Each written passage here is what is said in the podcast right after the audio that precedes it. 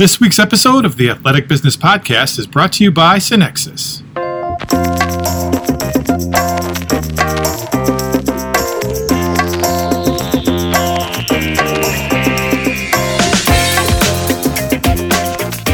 Hello and welcome to the Athletic Business Podcast. I'm Jason Scott. I'm Andy Berg. And today on the show, we are speaking with Rich Mylin. He's the Director of Recreation at UC San Diego, and Amber Luther. She is an architect and market leader in the recreation practice at the architecture firm Populous. Um, Andy, I, I, actually had a, a, chance to speak with our guest today uh, a few weeks ago now, and, and we were talking about uh, recreation of the future, kind of looking forward um, post pandemic and, and, into the future um, for uh, different trends in, in recreation design and programming. So um, it's going to be an interesting conversation. Some of the things that we spoke about, we we reflected obviously on on the year that was in 2020. Um, talked about integrating uh, technology and wellness into into rec centers, uh, bringing uh, recreation kind of beyond the four walls of, of the facility. Uh, and and the different things that folks can do to attract different demographics and, and a lot more than that. So uh, interesting conversation and um, yeah, uh, let's get right to it after a quick break, shall we? Sounds great. Meet the Synexis Biodefense System, the sole developer of patented technology that transforms ambient oxygen and humidity into dry hydrogen peroxide, or DHP. Wherever air goes in your facility, so too will DHP to effectively and continuously reduce viruses, bacteria, mold, odors, and insects from the air and surfaces. Learn more at synexis.com. That's S Y N E X I S.com. So, Amber and Rich, thanks for joining us today. Good to be here. Hey, good morning. Good morning. Uh, our subject today is recreation of the future. So, we want today to be a forward looking kind of uh, discussion, but we can't really talk about the future without uh, kind of addressing the year that was 2020. Obviously, unprecedented year in a lot of different ways. And I'm wondering how the year that we all just lived through um, is influencing expectations maybe moving forward. Are there any kind of lasting impacts on rec center design? You want to go first, Rich? Um, yeah, sure. I mean, I, it'll also be good to hear, you know, what the designers are thinking. Uh, for me, uh, I am, you know, I am blessed to be in San Diego, so I don't want to, you know, forget about that. As we do have a climate but yes, for planning for the future now, we really want to embrace the outdoor environment mm-hmm. and look at spaces on how they can be a blended in that indoor outdoor. And my hope in the future, and we hope to have a new building up in the next two to three years, is to create a building that if this were to happen again, which hopefully it does not, that it would be a space that we wouldn't have to completely close as we've had to do during this time because it would have an, enough outdoor space to still have impact on campus. So the biggest thing coming out of this pandemic is to start looking at all of the new outdoor opportunities. And again, being in San Diego, I am blessed with a, a different climate. So I know across the national recreation spectrum, folks will have to, you know, think about design on where they where they live.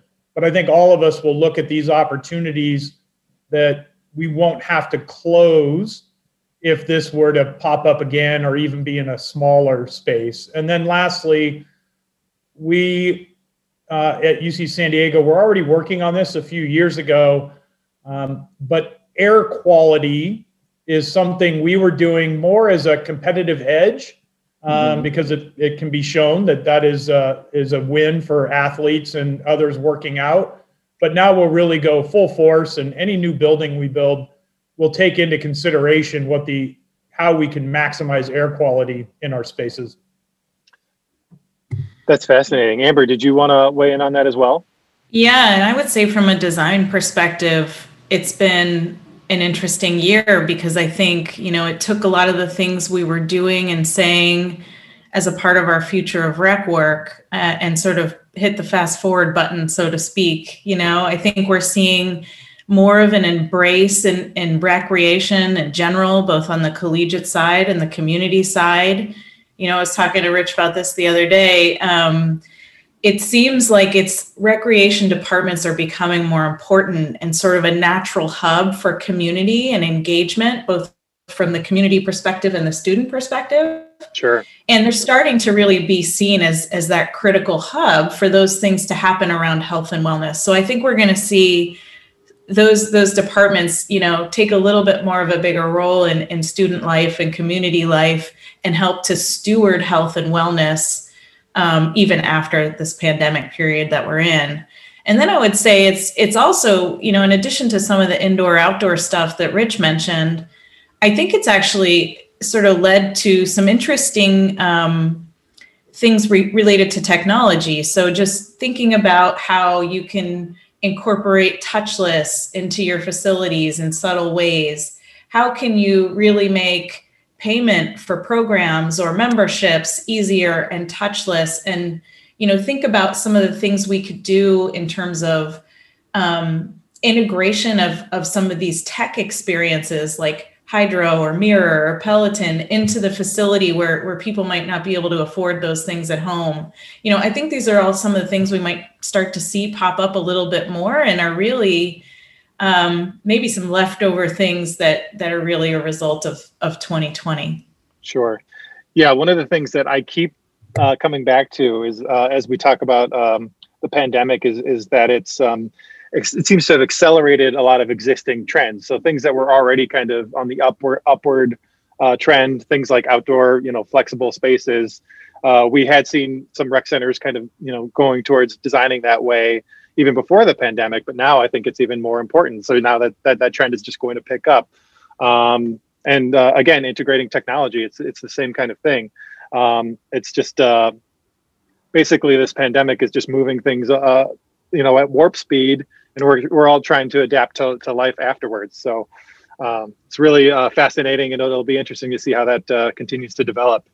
Yeah, and one thing, Jason, I would share, and it was something that Amber just said, and today we're more talking design, but I, you could almost do an entire podcast of the impact of recreation on the kind of physical and mental well-being of the campus community programmatically right. has absolutely been enhanced, you know, throughout this process.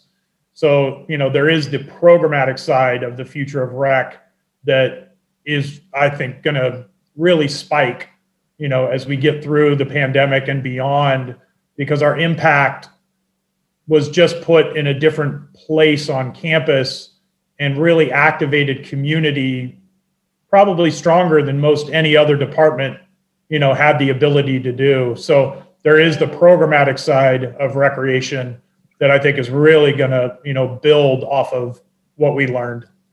Sure. Yeah i think that that's a, a really great point and that actually leads me to a question um, that I, I have for you both, which is, you know, obviously one of the trends that we've been seeing in recreation is is how it's kind of integrating, you know, not just physical fitness. It's it's really kind of um, overall well being. And um, I'm just curious, like, um, if there are any aspects of um, that trend that are translating into design. And uh, Rich, uh, is uh, you know UC San Diego? Is there um, anything that you guys are doing, e- either design wise or programmatically, to kind of um, you know integrate overall wellness?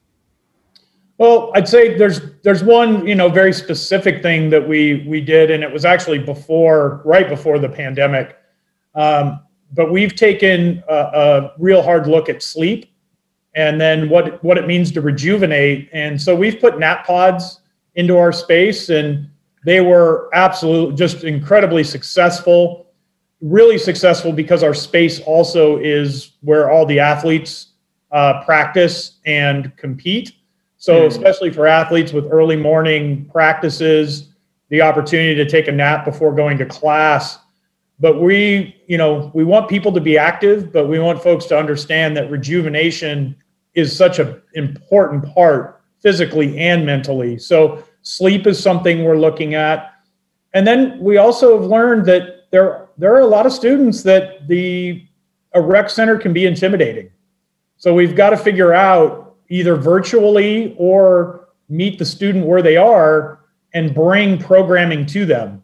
So it's really looking at how you can get outside your four walls, make sure you don't get trapped as a rec center just opening your door and hoping people show up. You've got to extend yourself um, you can have a you know a 17 18 year old first year student and it, it just might be intimidating to walk into a big large space where people already feel like you know they know what they're doing and you're brand new so how do you really outreach to them and then finally design wise um, we're really looking to take one of our activity studios and really lining it up with the right audio visual that we can still use it as a yoga studio live but we can turn it into our own broadcast space and pump content out to students and community uh, over our website. Sure. Amber, did you want to um, weigh in on that as well? Is there anything that you're kind of seeing from a design perspective as far as integrating, you know, overall wellness for individuals? Yeah, I mean, we're seeing a lot of movement in, in a couple of different areas um, and interest, specifically in, in program spaces that do bring in different demographics that cater to people who might be intimidated by going into the center, both on the community and collegiate side. And one of the things we've seen a strong interest in recently has been the inclusion of, of esports or you know studio gaming spaces into rec centers or offering programming um, you know online that that maybe you know pretty cheap. Take a yoga class for five bucks and always have access to it via your rec membership um, but do it in the comfort of your living room. And i would say you know the biggest thing that's that's going to affect the facility is is probably this idea of trying to bring in people of different abilities mm-hmm. physical abilities into the center um, and people who might not be comfortable through things like esports and give them a space where um, you know they might have access to some gaming stations some tvs maybe a small office you know, to practice a presentation for school or even just to have a place to go and, and you know, take your online class that's safe. It has good ventilation. It's quiet um, for people who might not have that in their house. Um, and then, and then also seeing, you know, the type of space that that requires is actually relatively small when mm-hmm. we think about, you know, it in the scheme of an entire rec center. So that's something that I think we're we're seeing a lot more of. I think we're starting to see a lot more functional fitness areas and, and have them be a little bit more scattered out in the facility so that you could you could maybe accommodate a period of social distancing as these uh, programs start to reopen at a limited capacity. Um, I think we're going to be obviously, especially you know out here in California, seeing a lot more um, flexibility of outdoor spaces, even in urban rec centers. I think, you know, people are trying to figure out ways where they can, you know, bring classes outside, bring fitness equipment outside, uh, and provide different areas for people to kind of hang out in and work out or even do a group class outside. Um, I, I, think the nutrition point is is huge, and this idea of sleep and re- rejuvenation is is something I genuinely wonder how we would adapt design to. You know, is it as simple as as providing a room with with sleep pods, or is it, you know, providing a center, um, you know, where they can go and and and get mental health care or you know go through a meditation session and and maybe have the sleep pods as well. And i know some universities have have done that you know and and seen that as a value add. Um, and i don't know you know rich if there's anything else that you guys have done in terms of what you know does that space just happen in your rec center? You know does it happen across campus? Does it happen in the residence halls?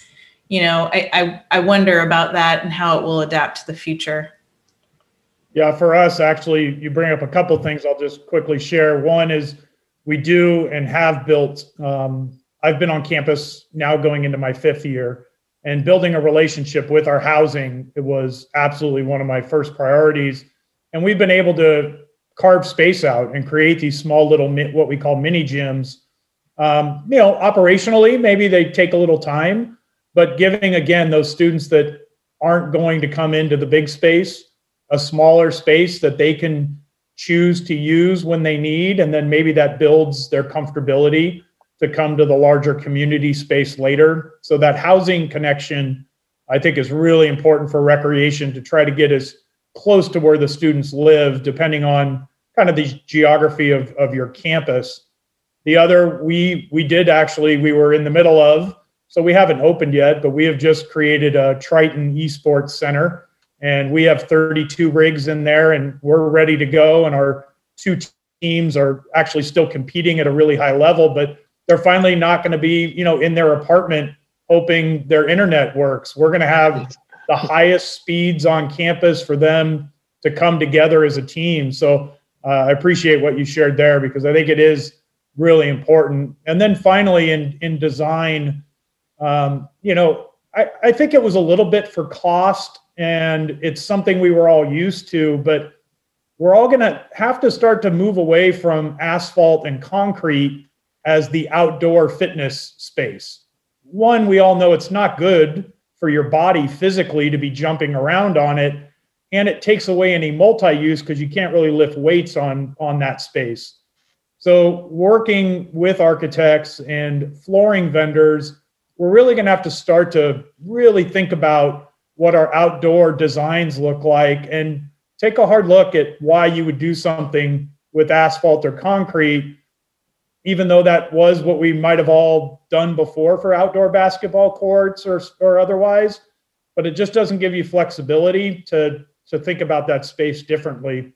Um, so that's another design aspect coming out of covid that i think is understanding what the best flooring concepts are going to be for the outdoor environment yeah absolutely i, I certainly think that um, you know those outdoor um, environments are going to be beneficial not just for for you all you know where the weather is nice um, but also uh, really around the country. I mean, I'm coming to you from currently from my basement in Madison, Wisconsin, where we're in the middle of a snowstorm. Um, but you know, like I, I, would like to, you know, have the opportunity to get outside and, and get some exercise uh, as well um, when it's comfortable to do so.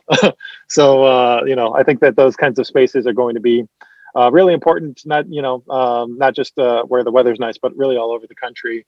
Um, and you and that's and Jason, just real quick, and that's the mm-hmm. you know that's where leaning into you know our design teams and the architects and the vendors you're going to need a you know a flooring that can be in the sun for five or six months out of the year but then frozen for three or four months out of the year right. that's never going to be easy to maintain mm-hmm.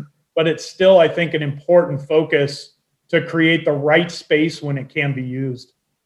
That's right. Yeah, and uh, you know, kind of speaking to um, both of you guys, uh, kind of in your in your most recent answers have, have been, um, you know, speaking about trying to reach different demographics, uh, you know, with different programs and things like that.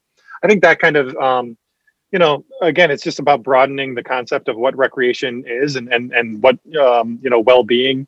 Um, is. So it's it's not just you know at the individual level; it's really the whole community. And so your efforts to reach out to housing, I think are, are really important. Um, are there any other kinds of trends that you're you're seeing on on campus or Amber in your in your work? Um, you know, with with folks trying to reach out to maybe different demographics or uh, you know different you know races, cultures, ages, even.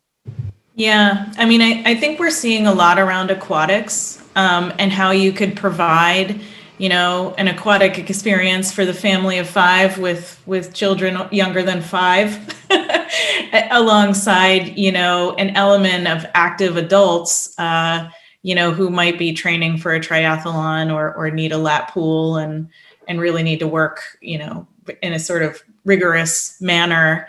Um, and then having both of those things you know either within sight of one another or next to each other um, so that you do get multi generational interaction in some way, but you're still providing the experiences that the users want. Uh, you know, and require out of the rec center. So I think you're going to see a lot more with aquatics. Um, I think we're going to see, you know, some improvement too with relation to like those functional fitness areas and really providing flexible spaces in the right way. Like the last thing you want to do is build a flexible space and it gets used for two or three things and then the flexibility becomes maybe a maintenance nightmare you know mm-hmm. um, i think i think one of the things we're trying to push for in our designs is to make multi-use gyms multi-use uh, functional fitness areas and also you know some of the group x rooms a little bit more flexible but you know, not flexible to the point where they can't accommodate what they need to on a regular basis, like a group class. And I think by doing that, it invites, you know, different opportunities for programming, which is where I think you can start to see, you know, a group X room might be used for a yoga class one day, then a Pilates class the next day, then a boxing class the next day, and a poetry reading the next day. Mm-hmm. And it's able to kind of flex in that way, but in a meaningful way to bring in different community programming um, and, and really start to think about how you get that to happen. And we think really deeply, it's probably kind of nerdy that we think really deeply about experiences in these facilities. Because if you think about it, I mean, there's probably 50 different perspectives at a minimum that you have to accommodate, right? And and by accommodating accommodating those needs you're inviting in a whole different group of people right? And and that's the point. And and you know i think we hear a lot you know like how do we get our black and brown communities into the rec center? How do we make them feel safe? What programs do we need to offer? And i think you know i think rich mentioned earlier like we've got to we've got to look beyond the sort of confines of traditional rec centers right? And that's why we're starting to see esports come into play, right? Because it's it's not about anymore, oh, well, you know, I'm going to go in and play basketball. It's about now I have a space to go in and play video game with my friends. I might have, as that person, I might have never gone into the rec center without that space being there. But now that I'm right. here, I can visually see the cool aquatic center and the sort of ninja warrior course, right? And maybe I start to use that stuff um, and, and so it's it's starting to think deeply about how you bring in different demographics. And, and frankly, in some of our community outreach, the only way you can do that is by having a robust community engagement, you know, phase of your design process or or renovation process and really going out there and saying, hey, you guys are we want to draw you guys into the rec center. How can we do that? What do you guys need? You know? And without that it's it's really difficult i think to really diversify these facilities uh, beyond people who are just going there to work out anyway if that makes sense. Absolutely. If i could plug on that and it's great having you know architects on the call here so we can have that conversation is from an owner's perspective and for us we want to meet all those needs. Um, you know somebody shared with me once you know the best negotiation is when both parties leave a little underwhelmed. But what we have to do with and really lean into our designers is we don't want to over try to meet so many needs that now the room meets no need and or it doesn't meet the need very well so we're really going to lean into our architects and design teams to create these incredible spaces that meet multiple needs but we'll have to do a great job with them on one none of us in rec have unlimited funds so we're not going to build a room for everyone. And we can't build a room that either operationally you can't make work so it gets stuck doing one thing or it's just not it works for everyone but it's not inviting to anyone. So it's going to be that it and it's not an easy space to be in and that's why you know i love having you know great art architects that you can share your need with, and then they can go through multiple iterations and they're comfortable to bring others in to give feedback and listen. I'll, you know, over my career now, almost 30 years, you know, you've ended up in rooms with architects that this is their design and feedback isn't important to them. And at that point, it it's not a community building any longer. It's their vision, which isn't really all that helpful. So it's that feedback loop that's going to be important to us as rec owners because again, no, we don't have unlimited funds and we are trying to meet such a broad audience um, in what we do. And that's where I've just will always be looking for those design teams that can maximize the use of the space but not diminish the use of the space. Sure. Let's go ahead and uh, switch gears here. Um, I want to make sure that we um, cover a couple of other topics before we have to jump off. Um, early on in the conversation, we were talking a little bit about um, you know technology integration. Um, are, how are how are you all uh, kind of you know seeing that um, you know take place in, in either you know the design or you know in, in practice as a you know uh, somebody who's in the facility every day? Um, for me, the you know, there's the small stuff, which is everything touchless. But I think most of us have been, you know, that's been something you've been modifying buildings for years now. Um, I think the main one for me, technology wise, is going to be air monitoring. Um, so we're spending, you know, and it's not all that, I'll be honest, it's not a tremendous ticket item, but it's really going to be able to tell and have real time data that not only helps us on the utility side of the house, but allows us to have the conversation with folks about how safe and healthy the building is. And I think building health has to be something that we champion as part of our overall wellness wheel.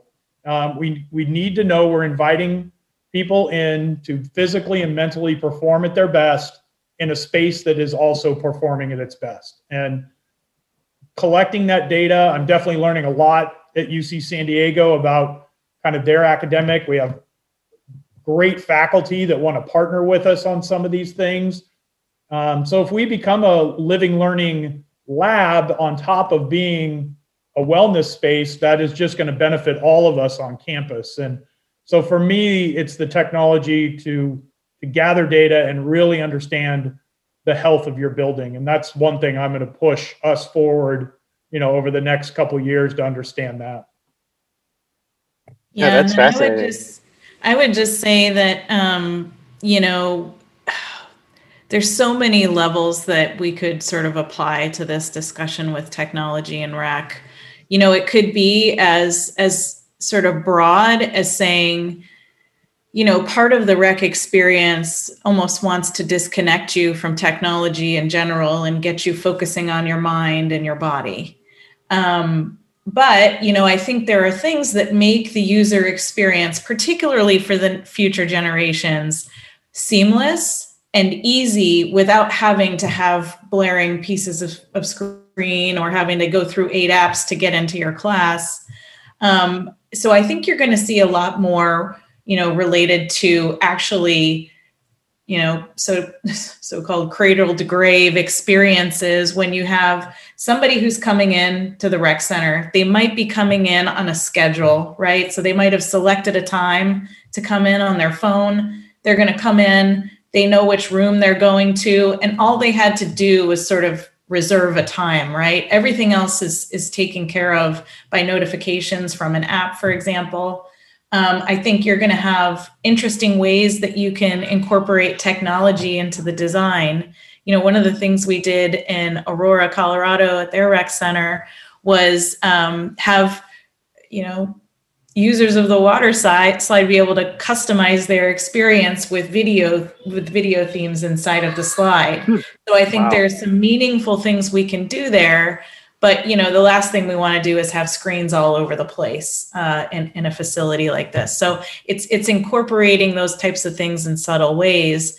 Um, some of the other things that i think will be really cool to to maybe test and pilot are you know how do we give people unique experiences with some of the tech products coming out in rec? And are there opportunities for partnerships or uh, donations through some of these companies like Hydrow or mirror or peloton and can we provide unique experiences like that maybe on a rotating basis for people who are interested in testing those pieces of technology that are related to wellness? Um, and then I think, you know, the other piece that we might see a little bit more, in addition to what um, we were talking about with kind of air modeling and gathering data and health of the building, is access control and security. Um, you know, I think there's there's going to be a greater sort of push for that even over the next two years as we look to ramp up opening facilities in a limited occupancy or capacity. And i think you know those those technologies around access ask access control and security are going to play a big role um, in in all of that and in the data of the building in a holistic way. Yeah um, you know it, it is fascinating to think about you know i think access control in particular um, as it pertains to you know what, what we've been living through over these last several months uh, you know for in terms of like just being able to do contact tracing or things like that you know like if there is a positive te- uh, test and you happen to know that you know via the swipe of someone's card or whatever like they they were at this rec center during this time and you can maybe notify everybody or, or things like that um, it's just kind of fascinating um, you know what we've been able to kind of innovate um, uh, over the last uh, several months so yeah, I um, think Jason, one other I just share from an operation side, the more we get vendors creating interesting technologies, we're gonna back to the health of the building. Again, with most of us don't have unlimited budget, so you can't just hire more folks to clean. But how do you clean your building as efficiently as possible? And you know, what is electrostatic and what sprays work? And do you need to wipe it down or will it dry? And you know is it safe for the equipment? What's best for the flooring? So again back to the health of the building. Um, you know we just hope and i've seen some really nice products come out that we've ordered and have been using that allows with the same amount of staff uh, the opportunity to clean the building at a different level. So we'll just hope that you know folks are still putting effort into creating those opportunities. Uh, it'll really assist us down the road. Again keeping a space that we're comfortable to invite you know people into. Absolutely. Uh, shifting gears again, uh, that was a wonderful uh, little discussion on tech, but uh, now I'm curious about um, sustainability. You know, I, I think that um, you know moving forward again, this is a, a trend that we've seen um, really go- going on for for years now. Is, is just creating you know green buildings. Um, how important is that uh, to to your clients, Amber? And uh, are there any kind of uh, sustainability efforts that you're seeing folks push for in particular? Yeah, um, I mean, it comes up on every project and it comes up in different ways. And I think the most common way is, you know, while we have sort of um, rating systems like LEED and, and others, I think people, especially here in California, are really interested in just lowering their operational costs and you know conserving resources and i you know it kind of goes to what rich was just talking about with you know how do we make our cleaning processes more efficient um, without spending a ton of money it's it's the same idea with sustainability it's like how do we lower our energy use how do we conserve water if we have a aquatics facility how do we you know think about um, reducing the operational costs of the building every year um, and, and thinking about sustainability in a holistic way um, from the facility perspective. But I think we're also seeing a big push for thinking about it from a programming perspective. How do you continue to stay relevant and offer programs that bring in different groups? Just just as an example, again from our Aurora project, you know, we were trying to attract a bunch of different folks to the facility, right? A diverse community, we weren't going for everybody and, and trying to fit it into the building but some of the things that i think are going to make that facility sustainable in the future are you know there was a cooking a catering kitchen that was added um, they can rent that out for parties for group you know um, gatherings and cooking classes. Um, but it's it's something that brings in a different dem- demographic. They also built in an escape room you know so there there's some interesting things happening i think from a program uh, perspective that will help generate revenue that will speak to the idea of, of sustainability from a fiscal perspective if that makes hmm. sense. Sure. Yeah absolutely rich did you want to weigh in on, on the subject of sustainability uh, at all yeah i would just uh, the two things i'd share is one uh, i'm going to say i'm going to use the word sustainability but a little outside of maybe the environment i think the pandemic has definitely shown us that we as programmers have to make sure that our programs are sustainable. So right. sustainability for us is has taken on a little different word of what if something happens and how do you keep it flowing? So that's on one side. The other one um, is, you know, I work with a, a different generation of students over time. And although important to us recreationally about operation functions budget, students want to know we're having global impact. So great, you put in a low flow water system and we save 50 gallons, but what did that really do to, to a global perspective? So it's really talking about these things that you can say you've moved into a new function away from an old function that was, and this new function will, really have impact in the San Diego community, in California, in the US, and you know, and it it really ripples out from there. And yeah, I don't mean to be generic when I say function, but it could be anything. You're moving from fossil to solar. You're doing this instead. So, it sustainability for students carries so many different kind of viewpoints. But what I've been seeing in talking with students probably over the last 10 or 15 years, great, it saved budget on campus. But what's our glo- what is our state impact? What's our national impact? And are, are we actually doing something that has a global impact? Um, Right. And I think that'll be the next iteration is always thinking about and sharing with students, we're doing this and here's all the levels of goodness that's coming out of it. Right. Yeah, that's fantastic. And in, in terms of, you know, what you were kind of speaking on earlier as far as community engagement, what a great way to, you know, get people excited about a building is uh, making sure that, um, you know, like the, the building is sustainable and, and getting, making them feel like they're a part of making a global impact, like you said. Yeah, and if you Uh, and the other thing we found on that, you know, some sustainable things cost a little more money.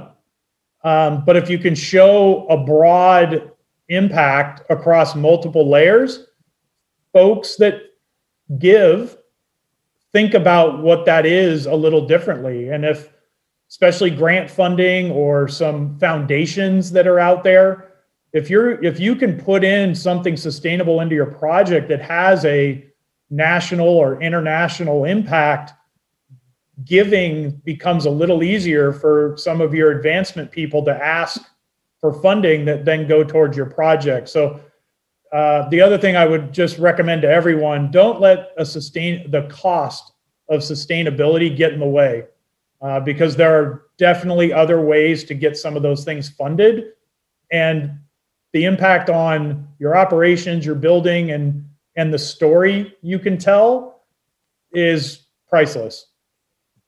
Absolutely. Um, and uh, as we begin to kind of wrap up here, um, kind of looking in, in- into the future, are there any other trends that are on your radar that we haven't uh, yet touched on uh, in today's conversation? I can share one, and for every campus, it's going to be different. Typically, it, it depends on how uh, grad student heavy your campus is. Uh, but I've definitely seen over time more parents that are now students and creating space for their children to learn, grow, and at the same time get away so they can focus on their studies or their research or whatever that might be. Um, I, I think it is a new community impact, and especially for staff and faculty. I mean, that goes without, for me, it goes without saying, but so staff, faculty, and students that are parents creating an environment on campus that is fun, engaging, allows the kids to learn um, is, I think, a real benefit. And it's something we're going to spend some time looking at. It does go back to what I said earlier.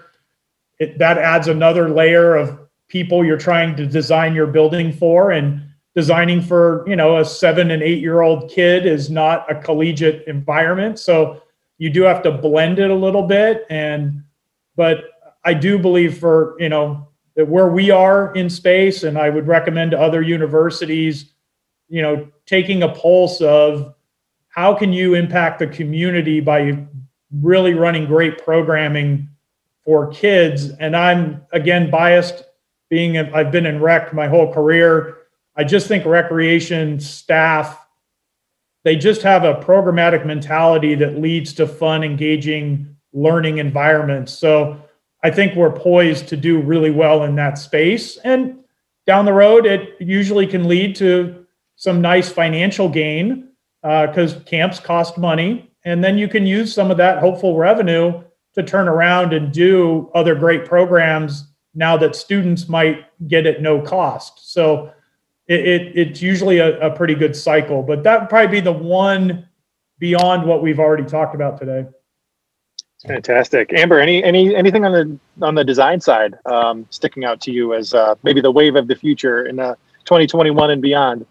Yeah, I think, you know, I think we've covered it from the collegiate perspective, but I would just add from the community rec perspective that I think the the rec centers and, and rec programs are going to be the challenge is going to be how do you embrace this whole life wellness, right? Coming out of a pandemic that has impacted a lot of people in different ways. And how do community rec centers or even collegiate rec centers play a role in really promoting whole life wellness and sort of preventative health monitoring and, and integrate with all of the stuff on the technology side and all of the stuff on the programming side. And I know, you know, Rich has been busy the past couple weeks converting for um, immunization site here in, in San Diego. And so it's like, how do rec centers really play a role in that beyond just the programs they offer and the spaces they provide? I think it's something that's going to require some deep thought and a little bit of research. Um, and I'm really interested to see where it goes because I think it has the potential to have a positive impact on communities at large. You know, if if some group is responsible for thinking about how you go through your day and in a healthy way and, and really communicating that back out to communities uh, and, and campuses alike, I think that we could have a positive impact in a, in a much bigger way in the future.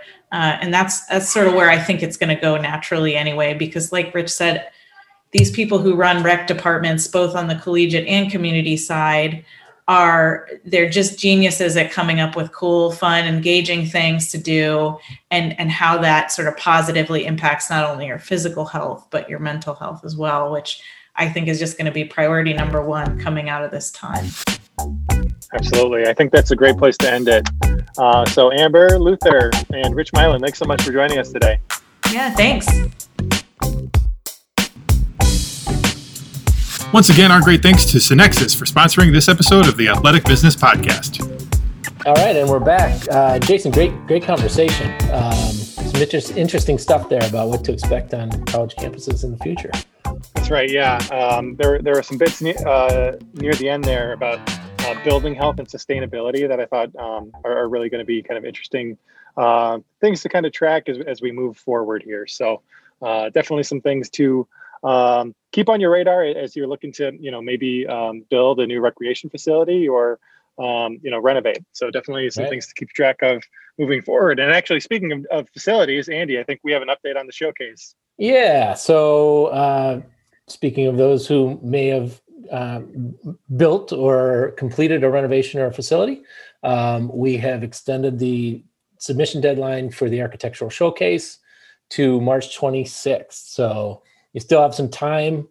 Um, get those projects in so that our readers can see them and they can be considered for the facilities of merit.